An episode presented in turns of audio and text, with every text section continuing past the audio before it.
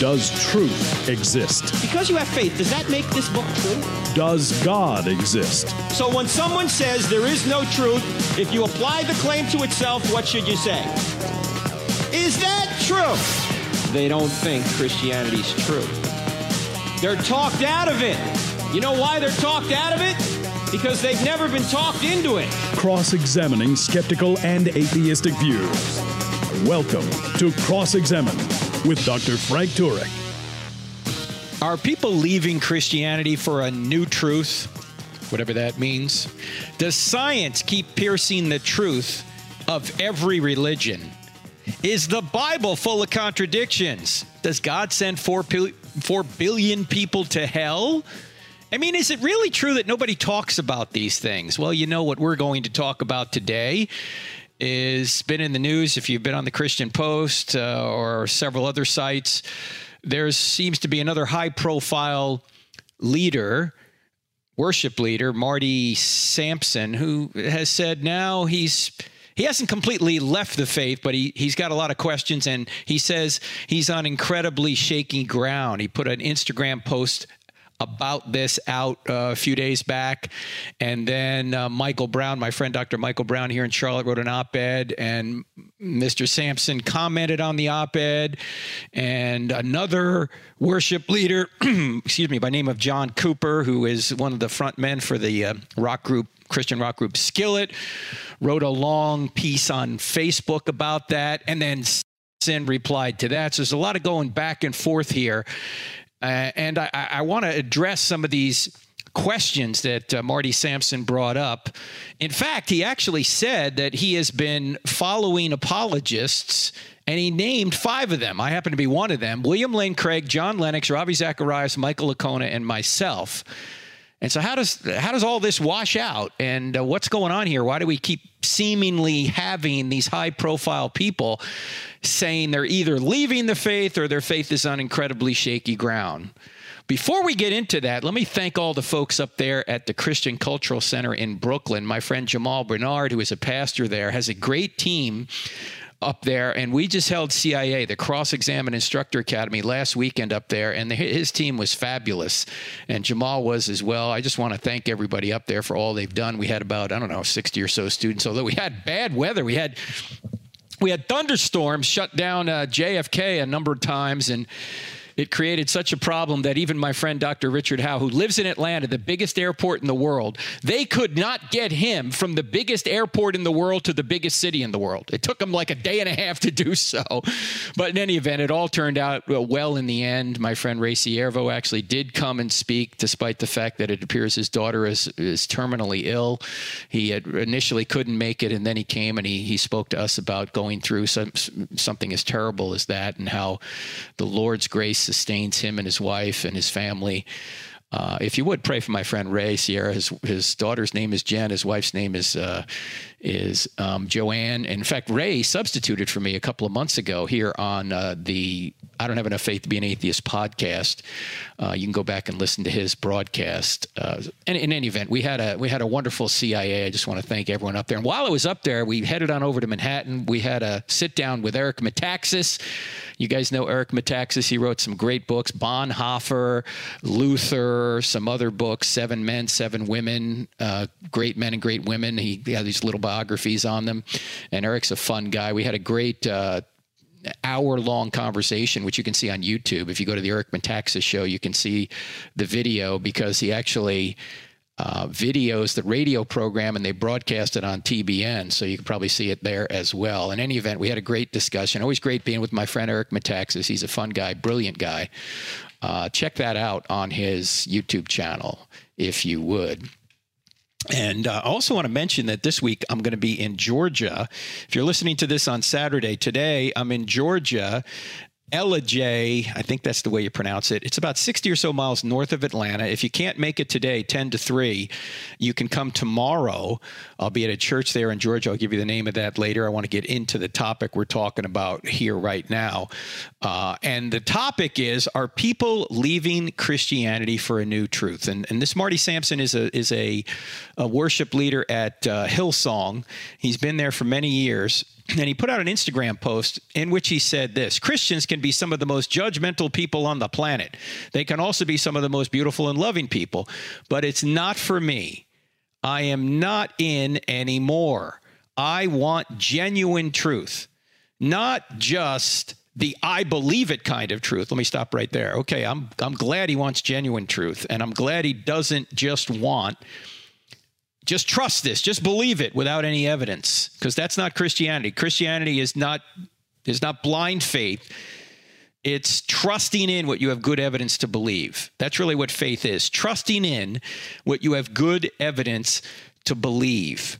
And so I'm glad that he wants the kind of truth that you can evaluate, you can discover, you can get evidence for. Uh, now, he seemed to say in this Instagram post, which he later took down, that he was out. He's no longer in Christianity. But then later on, he did say he's, he's still in, he's just shaky. Then he said this in this Instagram post Science keeps piercing the truth of every religion. He says lots of things help people change their lives, not just one version of God. He went on to say, How many preachers fall? Many. No one talks about it. How many miracles happen? Not many. Nobody talks about it. Why is the Bible full of contradictions? No one talks about it. How can God be love yet send 4 billion people to a place all because they don't believe? No one talks about it. That's Marty Sampson. Now, let's leave the questions aside for a second before we get into dealing with them. Is it really true that nobody talks about this stuff? I mean, I, I, I was perplexed when he put out a post later that said uh, this. Let me find it here. He said that uh, he follows people like uh, William Lane Craig, John Lennox, Ravi Zacharias, Mike Licona, and Frank Turek. He, he, says this I don't know these men personally, but I do watch them regularly and listen to their arguments. If you don't know who they are, perhaps you may find or you may want to find out more about them. Well, I'm glad Marty is doing that. And Marty, if I can help you in any way, just just email me hello at crossexamine.org. If I can help you in any way, I'm happy to.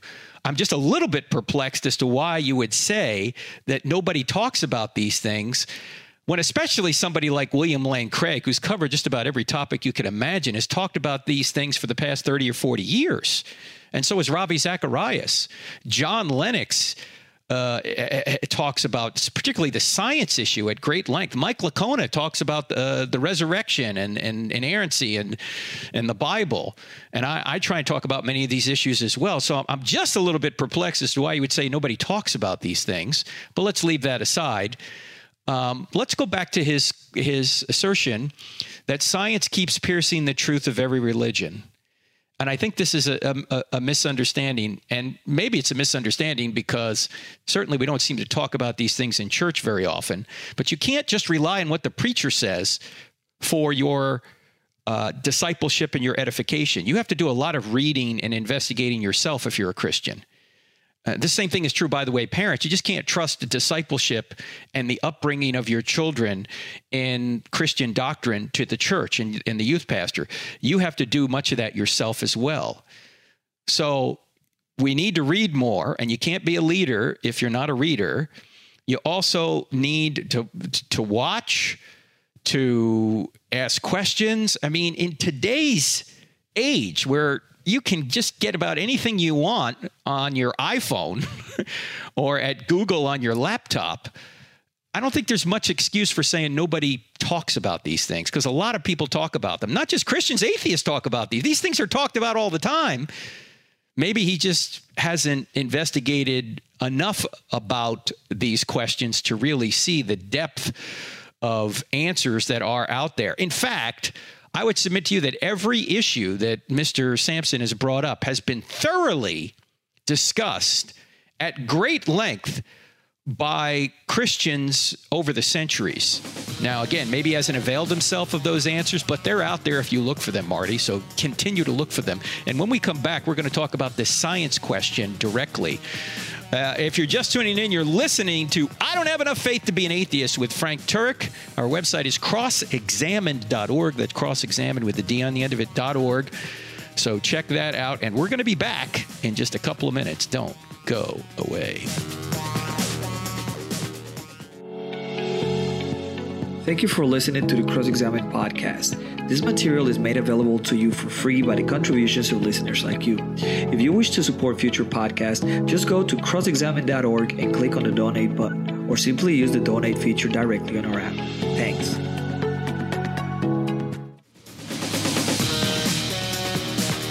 Welcome back to I Don't Have Enough Faith to Be an Atheist with Frank Turek on the American Family Association Radio Network. 180 something stations around the country. And if you're out there listening to AFR or AFA, thank you so much. If you're listening to this on podcast, I want to mention to you that the I Don't Have Enough Faith to Be an Atheist podcast going forward from September 1st on will be the only place you can get this podcast. If you signed up under the CE for Cross Examine podcast, you need to migrate over to I Don't Have Enough Faith to Be an Atheist because the CE podcast will not be updated after September 1st. We need to combine our forces here. We've got this show in two different places. It actually prevents us from really moving up the charts so more people will see this podcast. That's why we're moving over to I Don't Have Enough Faith to Be an Atheist as of September 1st. So go look for the I Don't Have Enough Faith to Be an Atheist podcast uh, and uh, sign up for that. And you will get updates every time we do a new one. All right, I do want to mention, as I mentioned, I'll be in Georgia today from 10 to 3. I'm going to be at First Baptist Church in Ellijay doing I Don't Have Enough Faith to Be an Atheist. There'll be time for Q&A. Uh, we're having lunch from uh, 12 to 1. It's a Chick fil A lunch, by the way, which means this really is truly a Christian event. God's chicken right there. And then tomorrow, Sunday, the 18th, I'll be at Pleasant Grove Baptist Church in Ellijay. I'm going to do the Sunday school service at 945 and the service at 11 a.m. So if you're anywhere near Ellijay, which is, again, is just north of. Uh, of Atlanta. It's kind of uh, between Atlanta and Chattanooga, a little bit uh, north of Atlanta, a little bit southeast, I think, of Chattanooga. So uh, if you're anywhere in that area, I'd love to see you. All right, let's go back to this issue where uh, Mr. Marty Sampson said that science keeps piercing the truth of every religion. Let me say this first of all science doesn't say anything, scientists do. When you hear somebody saying science says this or science says that, you ought to say, no, that's not the case, because science is really just a method of finding causes. And that's what people do. That's what scientists do. If there were no people, there'd be no such thing as science. And you say, Frank, you're making rather a pedantic point here. What does this mean? Well, the reason I'm saying this is because just because a scientist says something doesn't necessarily mean it's true. You have to be sure, you have to evaluate why the scientist is interpreting the data he or she has discovered in such a way. And I've noticed that quite frequently the, they're interpreting the data based upon their pre existing atheism. They're not open to intelligent causes because they've already philosophically ruled out intelligent causes. So it's no wonder they always arrive at a natural cause.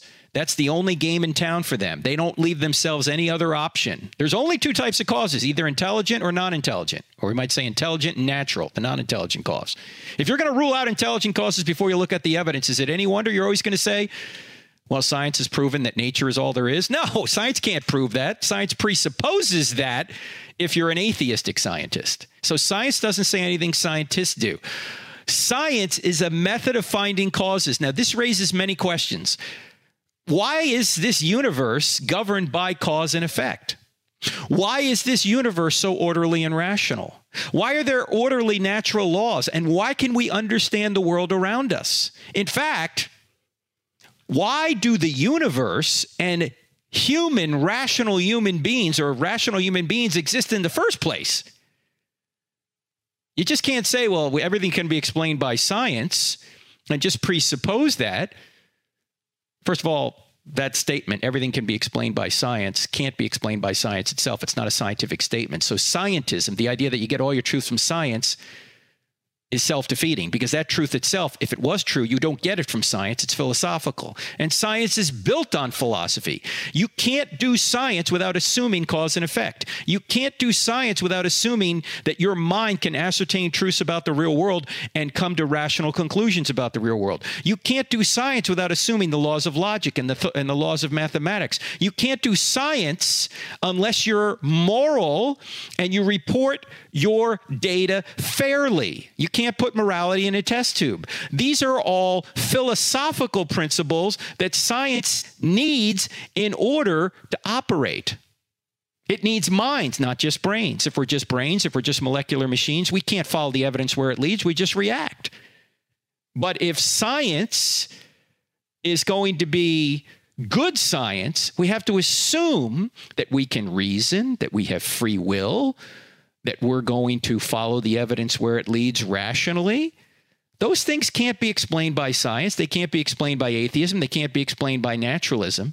In other words, what I'm saying, ladies and gentlemen, is that science, properly understood, actually needs a being like God, A, to create the universe, B, to sustain the universe, C, to create human minds so we can actually ascertain truths about the real world.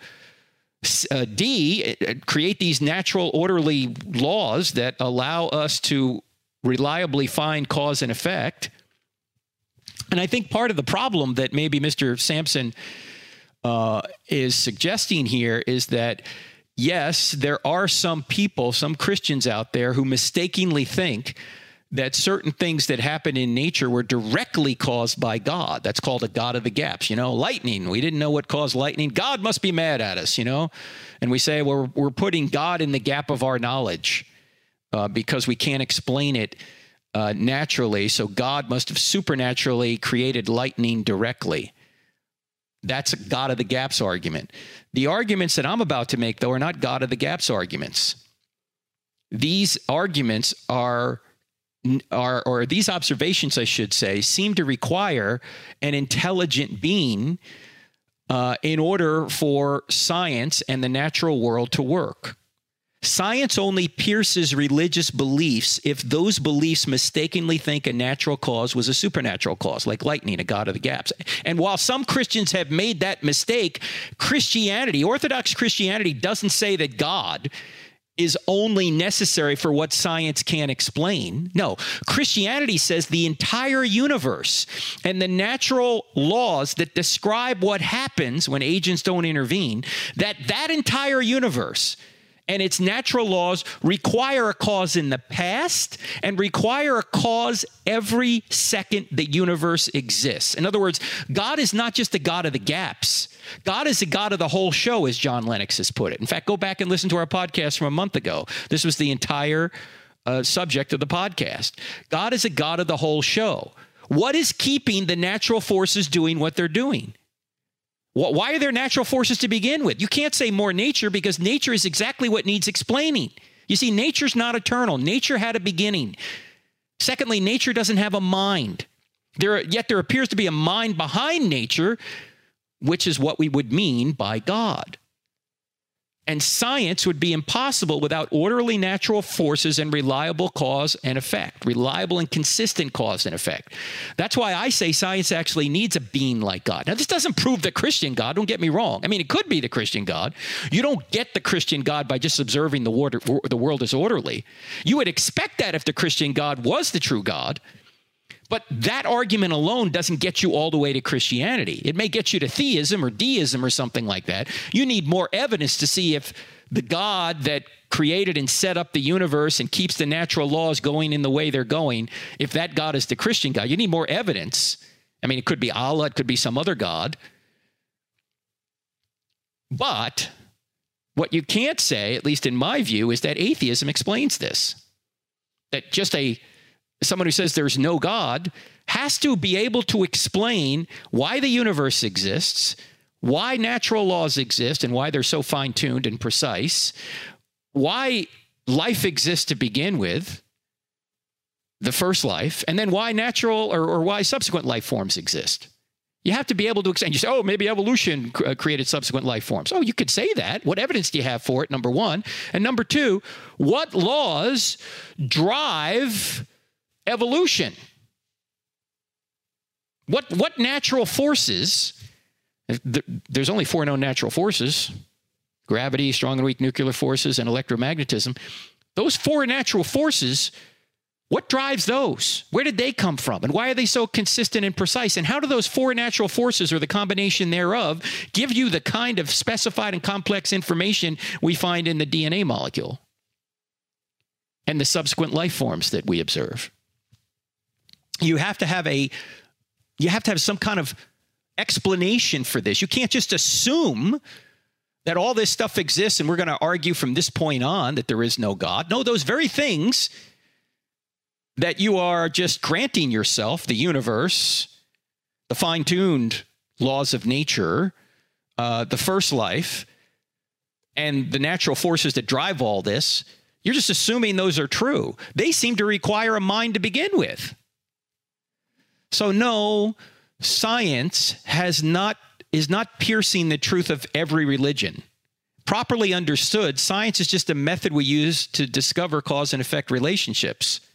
And if science, as the atheists are going to say, can only um, can only limit themselves to natural causes, then science doesn't say a word about God. It couldn't say a word about God. If you're just going to say nature, it's only natural causes, well, you've already just left supernatural causes out of your calculus. If you're leaving it out of your calculus or you're leaving it out of your the the scope of what you're trying to discover, how can you say that science disproves God? Because God isn't even a subject or a cause you're open to considering if you're going to say that science only deals with natural causes. It's like having a metal detector and saying there's no plastic in the world because you never found plastic with your metal detector. Well, if your metal detector only detects metal, it, it's useless for discovering whether plastic exists or not. It doesn't detect plastic. And if you're going to define science in such a way as to only detect natural causes, then you can't say that science has disproven supernatural causes. Just like you can't say that your metal detector has disproven the existence of plastic. It doesn't look for plastic according to your definition. So, no, science has not pierced the truth of every religion, and certainly not Christianity. In fact, my argument is, is that for science to work, something like Christianity has to be true. There has to be a mind out there that created all these things, created the universe itself and the laws of nature, and keeps them all going. Now, I explain this in depth in the book Stealing from God. I can't do it all here in a podcast. So if you want to go further, get the book Stealing from God and look in the chapter about science. And the title is Science Doesn't Say Anything, Scientists Do. Now, Mr. Sampson went on to say, uh, after reading Dr. Michael Brown's article about him, he says, It's interesting to read an article about yourself. What can I say? I'm struggling with many parts of the belief system that seems so incoherent with common human morality. Okay, I'd love to have him unpack that. What does he mean by common human morality? Yeah, if we're going to judge God by uh, the current cultural morality, yeah, God doesn't line up with the cultural human morality. He's out of step with uh, the culture. Well, yeah, that's like saying that Moses was out of step with the golden calf, too. Yeah, he was, okay? But that doesn't mean the golden calf is true and Moses was, was or the golden calf was right and, and Moses was wrong. The same thing is true here. It doesn't mean that the culture's right and God is wrong if God's morality is indeed the morality that we are properly understanding through the scriptures and through natural law. All right, we're going to come back to this right after the break. You're listening to Cross Examine with Frank Turek on the American Family Radio Network. We're back in two minutes. Don't go anywhere.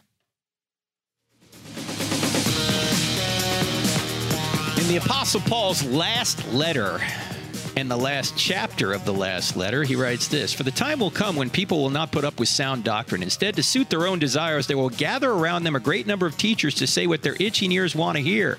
They will turn their ears away from the truth and turn aside to myths. But you, Timothy, keep your head in all situations, endure hardship, do the work of an evangelist, discharge all the duties of your ministry.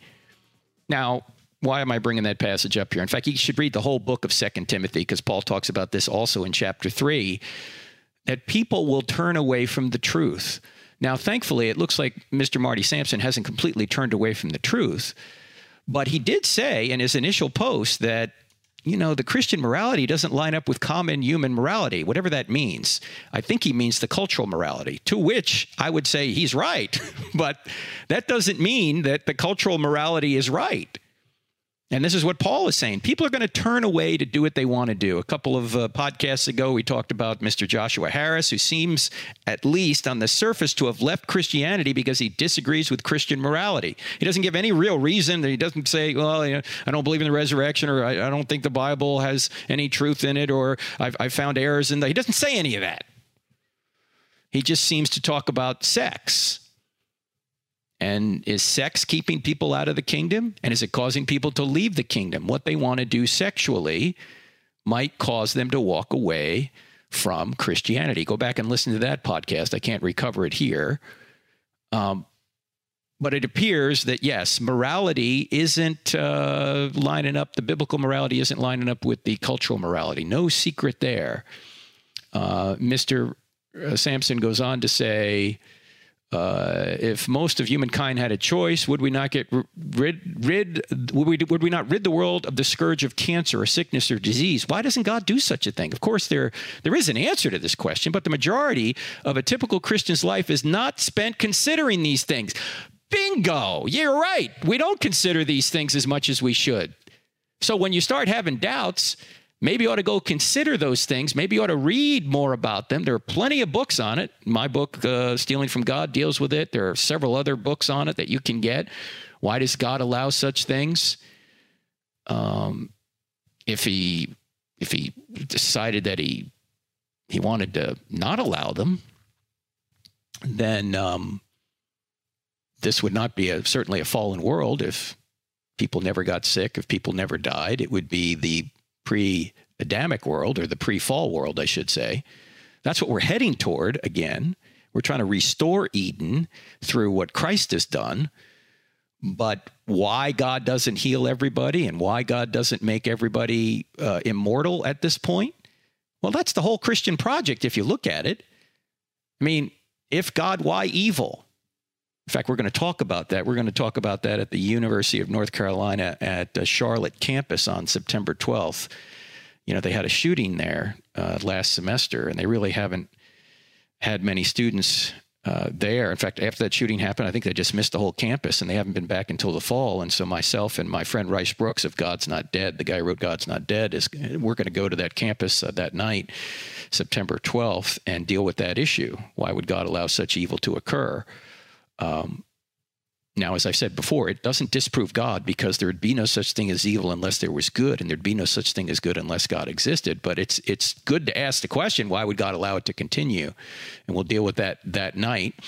Um, my point is not to get into that right here, but to just point out that Mr. Sampson, there are plenty of places you can go to get answers on that topic. Uh, and he goes on to say, I have and continue to analyze the arguments of prominent, prominent Christian apologists and biblical scholars, and I'm open minded to consider the arguments of atheist debaters and debaters from all other religions. Okay, good. Open yourself up to that, but make sure that you ground yourself in what Christians, Christian apologists, and biblical scholars are saying, not just what the atheists are saying. I try and read both sides because I want to know what the atheists are thinking as well. And it's good to avail yourself of that if you're properly grounded in the truth, if you probably have studied and are going to be open to the Christian side. Uh, what else does Mr. Sampson say? Okay, well, he, he said enough here. Thankfully, he's saying, I haven't left the faith yet. It's just on shaky ground. Marty, if I can help, you know where to get me. Hello at crossexamine.org. Now, enter John Skillet, one of the uh, front men of Skillet. John Skillet. John Cooper, the frontman of Skillet, uh, Christian rock band. He had kind of an epic post on his Facebook page. I can't read all of it. I'm going to read some of it. Here's what he says about it. My conclusion for the church and all of us Christians is we must stop making worship leaders, excuse me, and thought leaders or influencers or cool people or relevant people the most influ- influential people in Christendom. And yes, that includes people like me, he says. I've been saying for 20 years that we are in a dangerous place when the church is looking to a 20 year old worship singers or 20 year old worship singers as our source of truth. Now, it turns out that Mr. Sampson's 40. I don't know if he's talking about Sampson directly or he doesn't name him, but he probably is because both he and, uh, and of course, uh, Josh Harris are the two prominent Christians in the news who have either left their faith or are thinking about it. Uh, uh, Cooper goes on to say, "We now have a church culture that learns who God is from singing modern praise songs rather from rather than from the teachings of the Word." I'm not being rude to my worship leader friends, many who would agree with me. I'm saying that singers and musicians are good at communicating emotion and feeling. We create a moment and a vehicle for God to speak. However, singers are not always the best people to write solid Bible truth and doctrine. Sometimes we are too young, too ignorant of Scripture, too unaware, too unconcerned about the purity of Scripture and the holiness of God we are singing to. Have you ever considered the disrespect of singing songs to God that are untrue of his character? Again, this is John Cooper, one of the one of the band members of the band Skillet. He goes on to say, I have a few specific thoughts and rebuttals to statements made recently by disavowed church influencers. First of all, I am stunned that the seemingly most important thing for these leaders who have lost their faith is to make a bold new is to make such a bold new stance basically saying i've been living and preaching boldly something for uh, you know for 20 years and led generations of people with my teachings and now i no longer believe it. Therefore i'm going to boldly and loudly tell people it was all wrong while i boldly and loudly lead people to my next truth. I'm perplexed why aren't they embarrassed, humbled, ashamed, fearful, confused? Why be so eager to continue leading people when you clearly don't know where you're headed? Unquote. This again, this is John Cooper of Skillet. Well, that is true. You can only, only lead people as far as you've gone yourself. And if you doubt where you've just been leading people, maybe you ought to just go underground for a while and figure out what you really think is true before you pop your head up and saying, Here, I want to lead people in a new direction. Now, um, Sampson's going to say something about this, so hold the thought. Let me continue with what uh, Cooper says. He says, My second thought is why do people act like being real covers a multitude of sins, as if someone is courageous simply for sharing virally every thought or dark place? That's not courageous, it's cavalier. Have they considered the ramifications as if they are are the harbingers of truth, saying, I used to think one way and practice it and preach it, but now I've learned all the new truth and will start practicing and preaching it. So the influencers become the voice for truth in whatever stage of life and whatever evolution takes place in their thinking. Thirdly, again, this is John Cooper. Thirdly, there is a common thread running through these leaders, influencers, that basically says uh, that quote no one else is talking about the real stuff unquote this is just false uh, flatly false i just read today a renowned worship leader's statement okay now he is talking about uh, he is talking about marty sampson here he doesn't name him but this was sampson's statement. How could a God of love send send people to hell? No one talks about it. As if he's the first person to ask this brother. You are not that unique. The church has wrestled with this for 1,500 years, literally, actually longer than that. Everybody talks about it. Children talk about it in Sunday school. There's like a billion books written on the topic. Okay, he's exaggerating now. Just because you don't get the answer you want doesn't mean that we're, we're unwilling to wrestle with it and wrestle with Scripture until we are transformed by the renewing of our, our minds.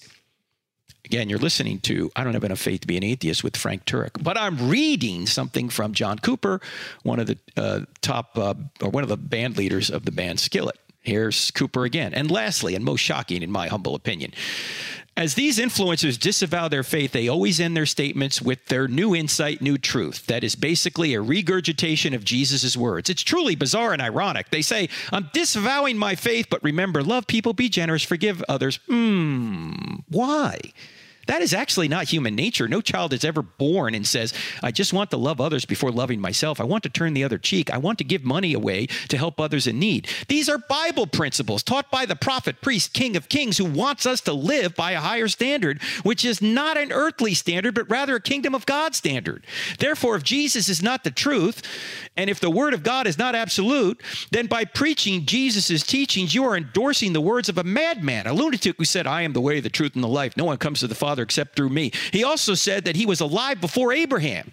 And to see him was to see God because he was one with God. So why then would a disavowed Christian leader promote that, quote, generosity is good? How do you know that what is good without Jesus' teaching? And will your ideas of what is good be different from year to year based on your experience, culture trends, popular opinion, etc.? And furthermore, will you continue year by year to lead others into your idea of goodness even though it's not absolute? I'm amazed at so many many Christians want the benefits of the kingdom of God, but with the caveat that they themselves will be the king, unquote. Again, that's John Cooper of Skillet. That's he said it better than I did, but I said it's kind of the same thing a couple of weeks ago in talking about and talking about Josh Harris. I mean, if you're gonna if you're gonna just say that Christianity isn't true, now by what moral standard are you coming up with all these new moral platitudes or the these new moral um, moral principles that everybody ought to obey, which really turn out to be not that new at all. They're the same principles that Jesus has been saying. Where are you getting these things? If there is no God, there's no standard beyond humanity, which means there's no reason to be generous. There's no reason to be loving. Not, not, not an ultimate reason. It may help you short term, but there's, there's no absolute or objective moral principle. There's no way to justify these things if God doesn't exist. Now, how does Sampson respond to this? In responding to uh, Mr. Mr. Cooper from Skillet, he says, Wow, where do I begin? What right have you to put words in my mouth? I wouldn't presume to put words in yours. To think that I'm trying to influence others without even asking me if that was my intention is offensive. Okay, time out. Let me stop here. If you're not trying to influence Marty, then why did you post it on social media? I mean, if you go public with a comment, people have the right to comment on it. So, I mean, if if you're just struggling with some some questions, fine. Struggle with them, talk about talk about them to people, but don't blast it all over social media and, and expect nobody to say anything about them. I mean, the very fact that you're on social media shows that you're trying to influence people to consider what you've said in the post. So I don't I don't think that Mr. Cooper is out of line here. You put the comment up there. If he wants to comment on it, he's totally within his rights to do so. And if you didn't want to influence people, why would you put it on social media? That's my take anyway on it. All right, we're going to come back and talk more. I'm Frank Turek. You're listening to I Don't Have Enough Faith to Be an Atheist back in two. If you find value in the content of this podcast, don't forget to follow us on Facebook, Twitter, and Instagram, where you can find more. Just type cross examine or Frank Turek on the search bar. Also, visit our website where we add new videos, articles, and free resources daily.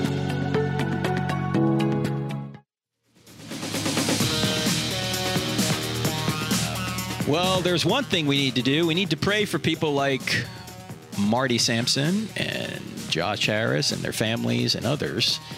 But I thought I'd just try and bring my thoughts to this whole situation here. And of course, uh, some of the thoughts of Mr. Sampson and Mr. Cooper I thought were helpful as well. So just we'll keep an eye on what's going on there. I want to move on to a couple other questions uh, now uh, because you guys have sent me questions. Hello at crossexamined.org.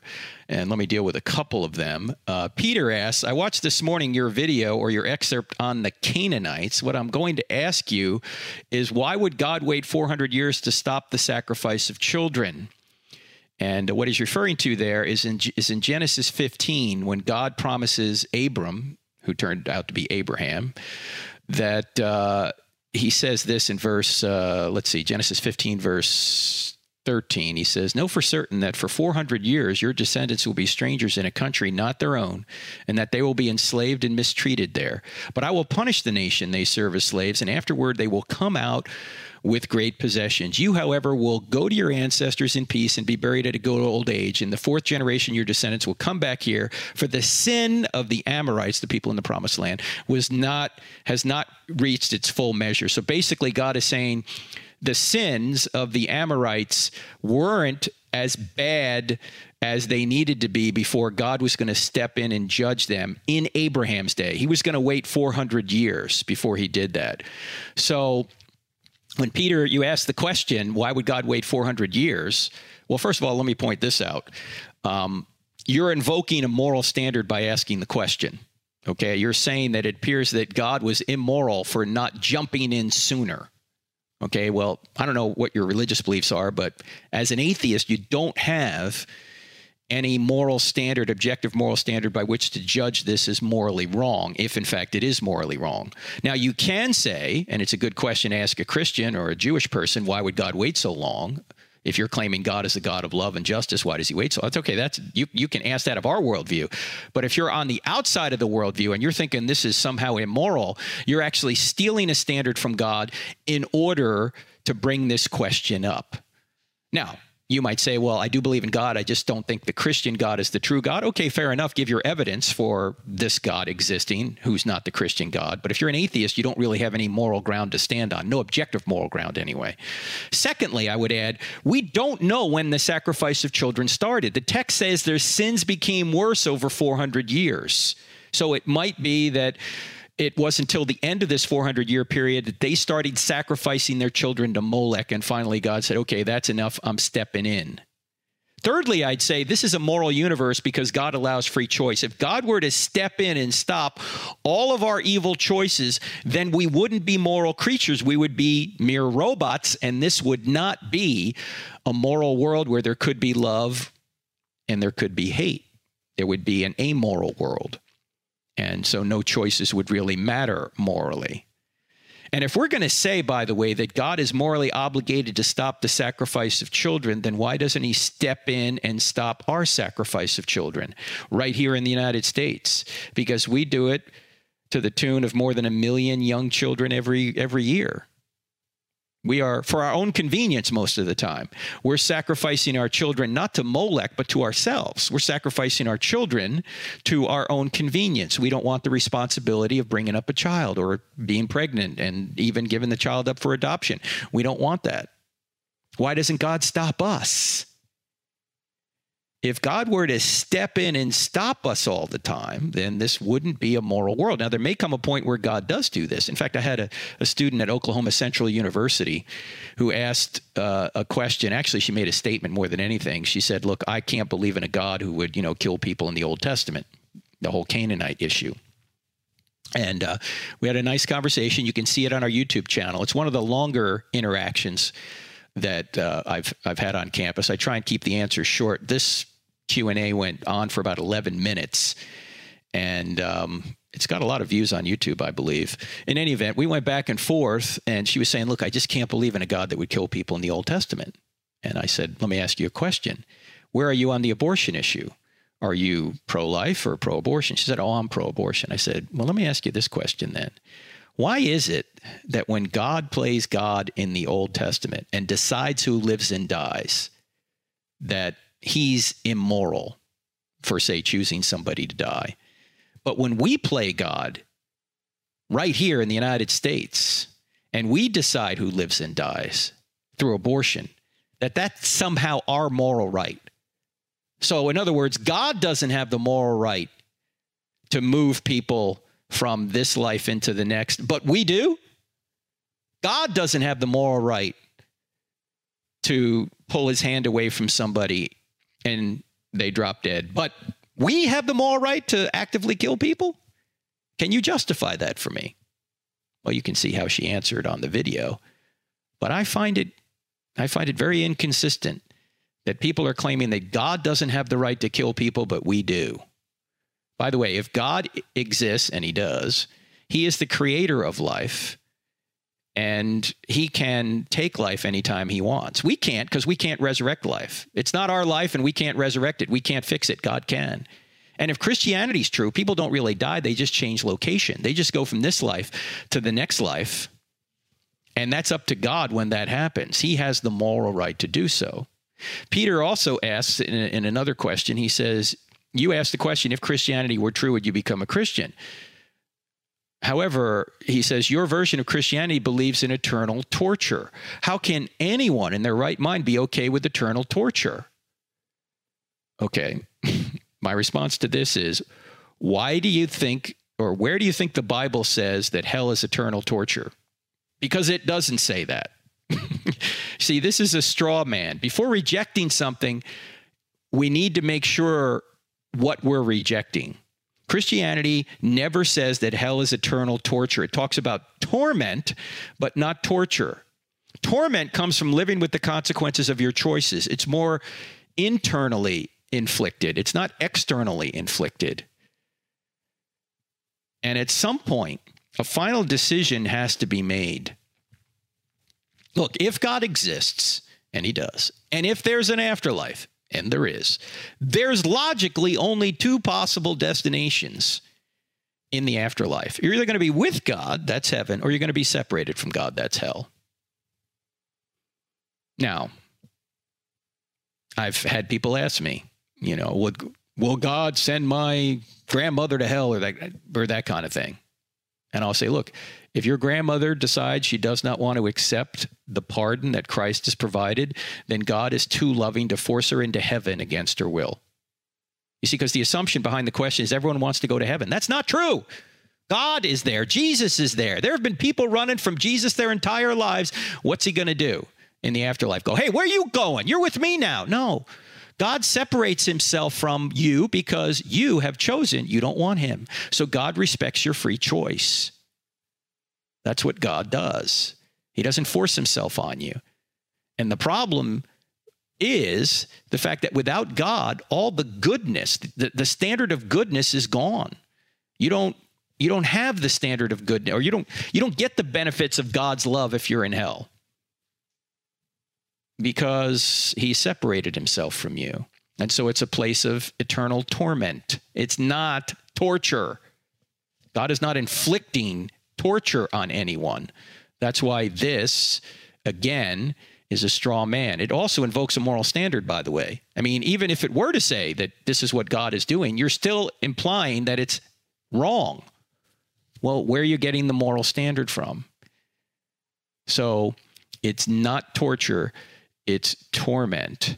And C.S. Lewis, by the way, has written profoundly on this. Get the book The Great Divorce if you want to go further on this. But I don't think God really has a choice. If there is an afterlife and people don't want him, what's he going to do? If he's loving, he will leave you alone. Just like if someone is pursuing you for a romantic relationship and you keep saying, Leave me alone, leave me alone, I'm not interested, I'm not interested. The most loving thing that person can do is leave you alone if you don't want them. God does that. He leaves us alone. C.S. Lewis famously said, In the end, there's only two kinds of people in the world those who say to God, Thy will be done, and those to whom God says, Thy will be done. That's it. A question comes from uh, Edwin, who says, If Adam and Eve were created having immortal spirits, why was there a need for the tree of life? If they did not feed from it, would they have died anyway? Actually, it's the tree of, of the knowledge of good and evil, not the tree of life. And uh, apparently, they may have lived forever. But the, the good thing, the reason the tree uh, of the knowledge of good and evil was there is that God gave us the free choice to make a free choice and decide whether or not we were going to follow God or not. And we decided not to. But then God immediately initiated a rescue plan through the bloodline of the Messiah that arrived at Jesus for a redeemer. So thankfully, God gave us the choice to make a real moral choice. And that allowed the possibility for love. It also obviously allowed the possibility for evil. So the, the, the tree of the knowledge of good and evil actually gave us the ability to become fully human in the sense that we have the freedom to either choose him or not choose him, to choose the good or choose the evil. And we chose evil, but God rescued us anyway. And you can accept the free gift of salvation by just trusting in what Christ has done. All right, we've covered a lot of ground here, friends. I want to point out that if you want to go much deeper in the evidence for Christianity, we're starting the Why I Still Don't Have Enough Faith to Be an Atheist uh, course again in September. I believe it's September 9th.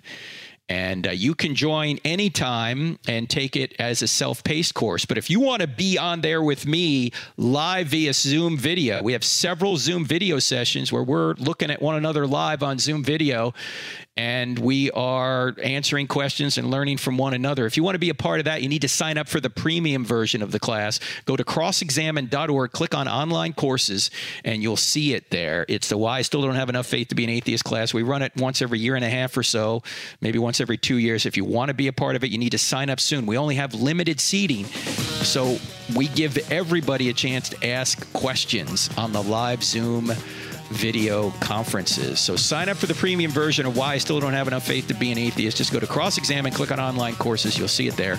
Also, I'm going to be, as I said, in Georgia today, Ellijay, Georgia, and tomorrow.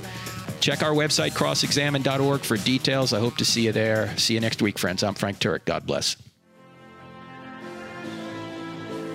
We hope you got a lot of value out of this episode. If you think our podcast needs to reach more people, here's what you can do to help. Go to iTunes and type Cross Examined Official Podcast, four words in the search bar, and leave us a five star rating. It'll take you less than five seconds. And if you have a few more seconds to spare, leave us a positive review. The best reviews will be featured on future episodes. You can also listen on Spotify, Stitcher, and Google Play. God bless.